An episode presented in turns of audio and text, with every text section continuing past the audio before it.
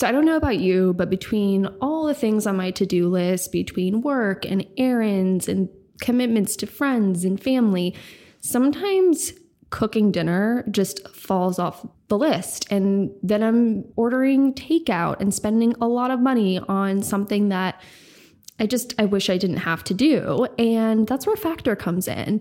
Their meals are delicious, restaurant quality, and you just pop them in the microwave for two minutes. And if you want, you can put them in a beautiful bowl, put them on a plate. But if you don't, you literally don't have to wash any dishes. I mean, need I say more? And they truly have options for everyone, you know, calorie conscious, keto, vegan, vegetarian you can find something that fits your dietary needs. So save money on takeout, try Factor, and see what all the buzz is about. So head to factormeals.com slash fugitive50 and use code fugitive50 to get 50% off. That's code fugitive50 at factormeals.com slash fugitive50 to get 50% off.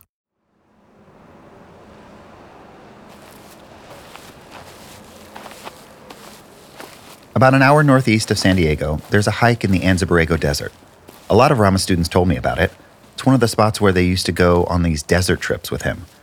The ones where they said magical things happen, like Rama's name being spontaneously recognized by his students. Liz Lewinson, Rama's biographer, first went on a trip in 1981. On that very first trip, I remember seeing beautiful things. I saw the hills behind Rama just sort of undulate with this beautiful light and energy. He disappeared and became these two big blue spheres of light. There were no bad trips for Liz. She said they were magical. Luke Sutton went on a bunch of those trips too. I was starting to short circuit because the energy was so strong. It was sublime. The way Luke tells it, these desert trips had some of the same elements as the seminars. He would tell a joke. I mean, Rama had a sense of humor, like he could have been a stand up comedian. He was extremely funny. And here they were out in the wild, exploring. They would go on these long walks together. Usually single file or double file down the gorge. It was called the gorge. And now he always waited until it was dark.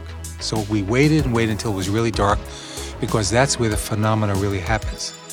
Rama would say he was communicating with the beyond. And things started to happen. I mean, but I would see things like uh, lights in the sky and like vortexes opening up. And again, the undulating of the hills and the Shakti energy building inside of me, all these things happening at once. It was just amazing.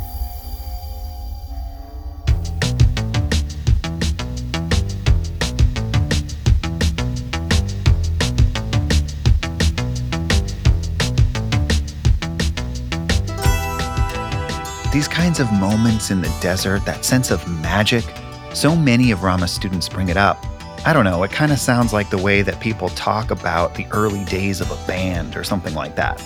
It was a few friends with a common dream that turned into something so much more. Those walks in the desert sealed the deal for a lot of people. It was what made some students believe. I'm Jonathan Hirsch from Neon Hum Media and Smokescreen. This is I Am Rama.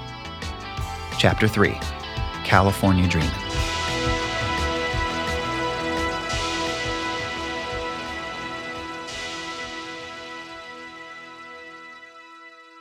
For the early parts of this episode, many of the facts are from Liz Lewinson in her book, and I was not able to independently verify all of them. There's a street in San Diego called La Jolla Farms Road. It's where Rama, in the early 80s, started in earnest to really teach meditation and to lay the groundwork for his roving meditation school. La Jolla Farms Road is now a perfectly conceived community of new developments multi million dollar seaside homes, occupied by wealthy investors, surgeons, CEOs, the kind of power brokers Rama would eventually position his students to walk among. But in those early days, it was more freewheeling than that. So, what happened in those five years? Rama went from being a guide for a handful of spiritualists to being kind of famous. A nationally known teacher, wealthy, running more of a business than a meditation group. And who did he leave behind in the process? In the beginning, it seemed everyone was young. The future was mostly ahead. Rama had housemates like Mark Laxer and hosted little meditation parties. Later, he'd moved to a larger residence that they'd nickname the Castle. He bought his first personal computer, the size of a desk, and got a dog, a Scottish Terrier named Vayu. He loved that dog. It was in San Diego that Rama started to build the engine of what would become a meditation community and a business. And eventually, that growing business would take him away. It would take him north to Los Angeles. I talked to Liz about that. He said a very ancient civilization had lived there, and he was tapping into that. Motivated by the ancients, Rama set up a pretty modern new headquarters. Goldie Hawn was renting this really cute house overlooking uh, the bluffs there in Malibu, and that's the place they ended up renting. Yep, a classic LA story, renting a movie star's house. Rama moved in in May of 1982. Rama was running up and down the coast very quickly because he soon started a group in San Francisco as well. More students started showing up. Sure, some of it was word of mouth, but Rama also put a lot of energy and funds into advertising. Of course, there's the poster of Rama I've mentioned before, the one that my parents might have even seen in San Francisco, I can't be sure. There's a big picture of Rama and his curly blonde head sprouting out of a turtleneck, and it says in big block letters, Journey Through the Void. My favorite, though, is this full page ad. I have to tell you, it's kind of amazing. It reads like a resume. But instead of, you know, listing his PhD and prior experience with Chinmoy, it went way further back to before he was born in the body of Frederick Lenz, all the way to his past lives, starting with 1531 to 1575 Zen master, Kyoto. It goes on to India, Japan. From 1912 to 1945, he was a Lama in Tibet. It ends, of course, with his current gig self realized spiritual teacher, director of spiritual communities in San Diego and Los Angeles. You know, in case anyone wanted to check his living references. The ad also lists Rama's interests. They include swimming, yoga, and perfection. Rama's centuries long resume was one selling point, but really, in the end, he was the best advertisement of his teachings. He was the product. He appeared to be a happy, successful guy who'd found a kind of content and understanding many were in search of, and also drove a Porsche. Who wouldn't want that? Who didn't want to be that? When Rama started teaching in Los Angeles, the response was huge. He was teaching in San Diego to groups of 20, 30, 40 people. But when he started teaching in Los Angeles, there were, even when I went in UCLA, there were 250 people. It wouldn't be long before the group was a thousand strong. And Rama wasn't shy about telling his students that their school was the best one out there. Here he is in a video hyping his teachings in academic terms. There is a lot of flavors of Buddhism. There is one form of Buddhism that is the graduate school of Buddhism, and that's what I'd like to talk to you about. In his lessons, Rama focused on a few things. One, of course, was teaching his students an Americanized brand of Buddhism.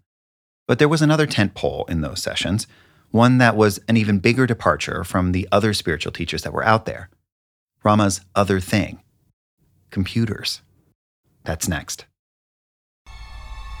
This is Chilling Tales for Dark Nights. Good evening, listener. I'm Steve Taylor, your host to a horror anthology podcast where we ask you to depart from your safe perception of reality to descend with us into the frightening depths and dark corners of twisted imaginations. With carefully curated original tales of terror each week, our deepest rooted fears are brought to the forefront by a diverse cast of voice talent and masterfully eerie sound design that bring these stories to life. We'll give you tales of unnerving encounters with the occult, harrowing hauntings, and sinister seances that show just how darkness knows no bounds. Make sure to check out Chilling Tales for Dark Nights on Apple Podcasts, Spotify, or wherever you get your podcasts. A new year is full of surprises, but one thing is always predictable postage costs go up. Stamps.com gives you crazy discounts of up to 89% off USPS and UPS services. So when postage goes up, your business will barely notice the change. Stamps.com is like your own personal post office, wherever you are. You can even take care of orders on the go with the mobile app. No lines, no traffic, no waiting. Schedule package pickups, automatically find the cheapest and fastest shipping options, and seamlessly connect with every major marketplace and shopping cart. There's even a supply store where you can stock up on mailing supplies, labels, even printers. Stamps.com has been indispensable for over 1 million businesses just like yours. All you need is a computer or phone and printer. Take a chunk out of your mailing and shipping costs this year with Stamps.com. Sign up with promo code PROGRAM for a special offer that includes a four week trial, plus free postage and a free digital scale. No long term commitments or contracts. That's stamps.com code PROGRAM. The early 80s were kind of the wild west of the tech industry. Companies like IBM and Apple were in something of an arms race to make the best PC and corner the market. On January 24th, Apple Computer will introduce Macintosh. And you'll see why 1984 won't be like 1984. IBM, the bigger picture. Imagine, if you will, sitting down to your morning coffee, turning on your home computer to read the day's newspaper. Well, it's not as far fetched as it may seem. These larger than life IBM and Apple machines had entered the collective consciousness. In 1982, over a million personal computers were sold in the United States. That's the year Time magazine named the personal computer the machine of the year. This remarkable invention was no longer just used for clunky military projects and science experiments the size of an entire room. It was a consumer product, not much bigger than the typewriter you no longer need. By the early 80s, a sort of computer arms race was on, which took a lot of people designers, programmers, engineers. The industry was blowing up in 1984, a top computer programmer could make around 40K a year, which in today's dollars, that's six figures. A systems analyst, 69K a year, which today translates to over $175,000. A lot of money was being poured into the industry. One Rama student told me that during this time, the newspaper classifieds would be filled with wanted ads for people with experience with computers. Liz says Rama's vision of the future and our world was prescient. Rama loved it because he saw this potential in it. Humans, Rama said in his lecture from the early 80s, were kind of like computers. The mind is like a computer, it runs programs. And most of the software that's written, that runs on the computer of the mind, has been very poorly written. It's primitive, outdated. It's written in the language of fear. There are many more languages, advanced languages, that you can run. It's a huge part of Rama's form of Buddhism, Liz says. Your mind needs to develop through all the different things you do during the day. You need to have that precision and continually challenge yourself mentally. It's one of the things that drew 23 year old Mark Lertzema to Rama's practice in 1984. Mark was ex military, including a stint in the Marine Corps. He struggled to return to civilian life. They didn't really talk about it. You're just like, done. You know, there's the gate. Go home. Uh, live your life. He moved to Arizona, took a job working at the Marriott in Phoenix, and was about to start college in the fall. But he had this longing.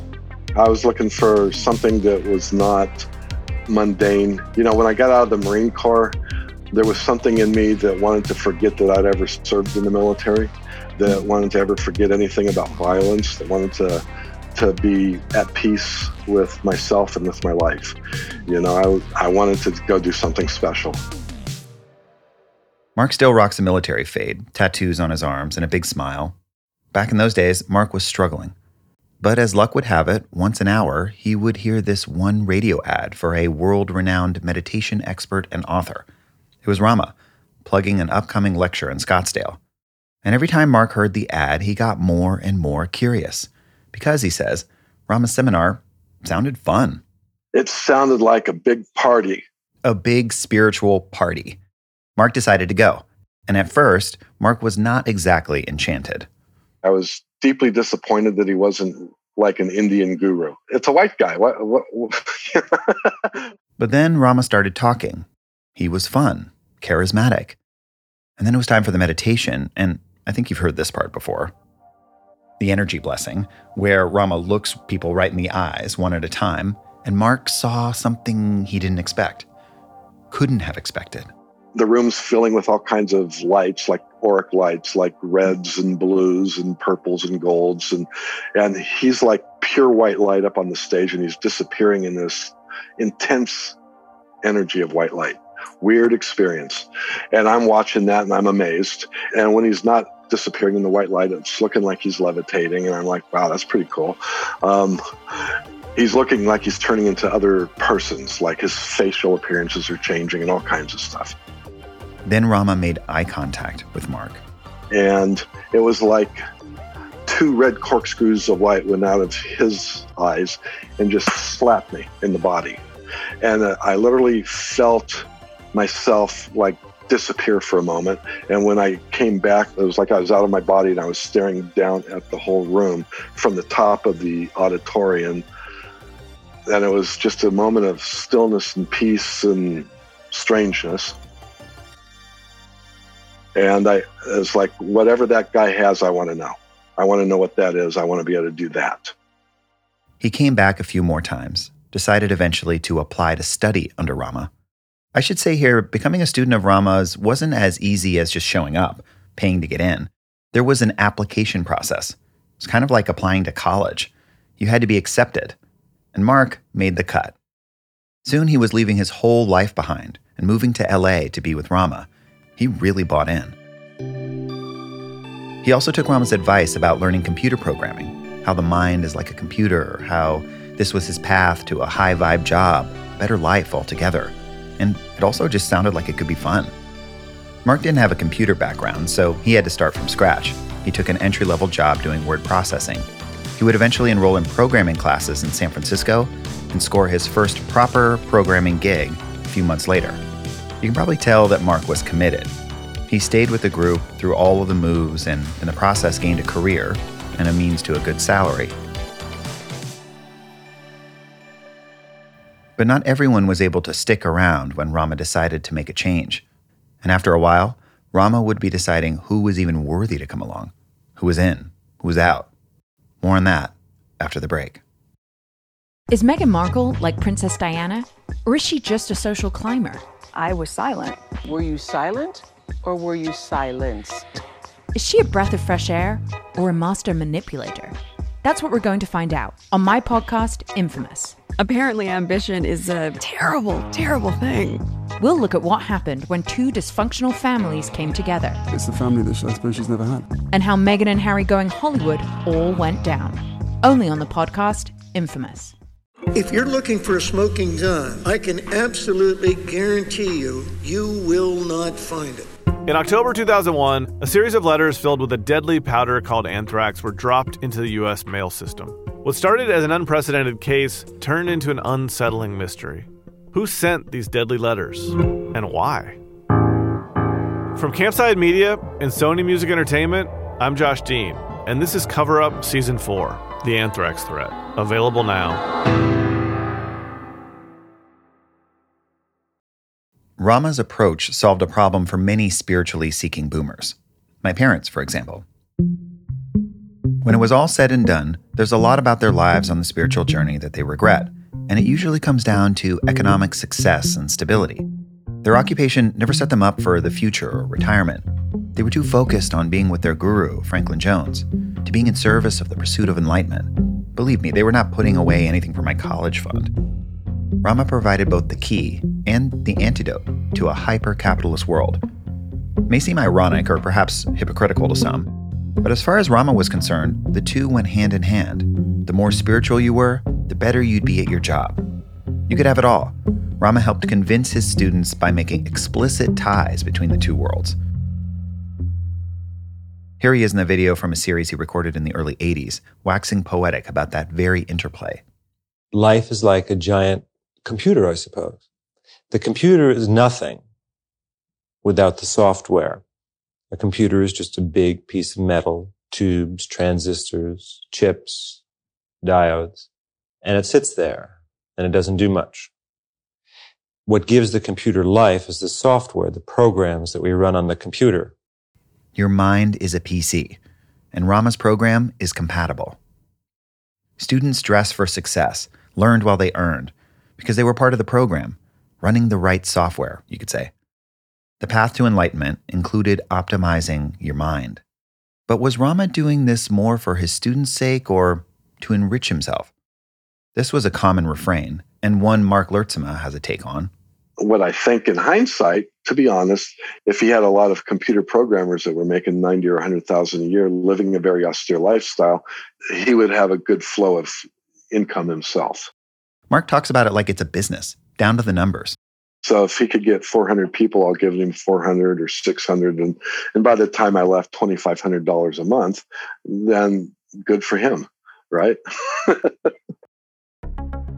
Between 1984 and 1987, Mark moved to LA, then to Boston, back to LA, all to study with Rama. And living a transient life meant they had to live without some of the basics.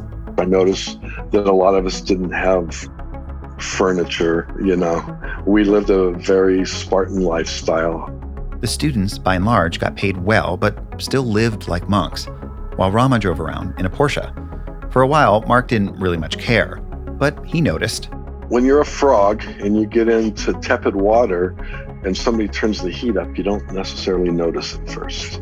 I I frankly noticed things about the Porsche. I noticed these things, but because I was very spiritually inclined, I wasn't really, I didn't really care that much because I was like focused on that which is transcendent rather than that which is material. With each move, some students couldn't afford to stick with the group, and others weren't encouraged to. Yeah, everywhere he went, he would gather people up and he would boot people. I mean, it was kind of both. Mark remembers a housemate of his who was struggling in Rama's group, a guy with a bad temper. And Mark had gone to Rama for help with the situation. He says, Well, tell him he needs to move to Hawaii because because he's done. He's not up for the energy that's going through us right now. So you, he's he's got to take some time off. So me and my friends actually bought him an airplane ticket to Hawaii so he could go to Hawaii, and that was that. But the most memorable occasion happened in 1987, now three years into Mark's time with Rama. The group was in the Wilshire Ebell Theater in Los Angeles, an iconic venue that Rama rented out for regularly scheduled lectures. But on that night, it quickly became clear that nothing would be regular.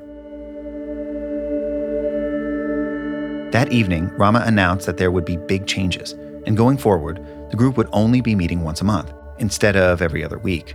And the cost of attendance was also going up. Tuition was increasing from $400 to $600 a month. But the biggest change they were moving again, this time to Palo Alto. And some of them wouldn't be invited to come along. As he said, you're effing around in the lower occult. I'm done. You know, you're uh, psychically attacking me. It's going to kill me. So we're done. You know, we're severing our relationship after tonight. Mark had no idea what Rama was talking about. Psychically attacking him? He said, and for the rest, none of you are innocent here. You're all messing around but some of you are so bad, right? And if you don't think you're messing around, you're the worst. right? You're so dishonest and lack so much uh, um, self reflection that you don't even know how bad off you are. Right. Since then, I've learned that that's a really great manipulation. If you don't know you're doing it, you're the worst. He had us line up in a line. At the end of it, he stood outside, you know, by the lobby, and each person who would come through, he'd say yes or no yes, you're a student. No, you're not a student anymore. And I would say that 30% got told no. It's almost as if he was laying off a third of his company, cleaning house, a corporate reorg in tough times.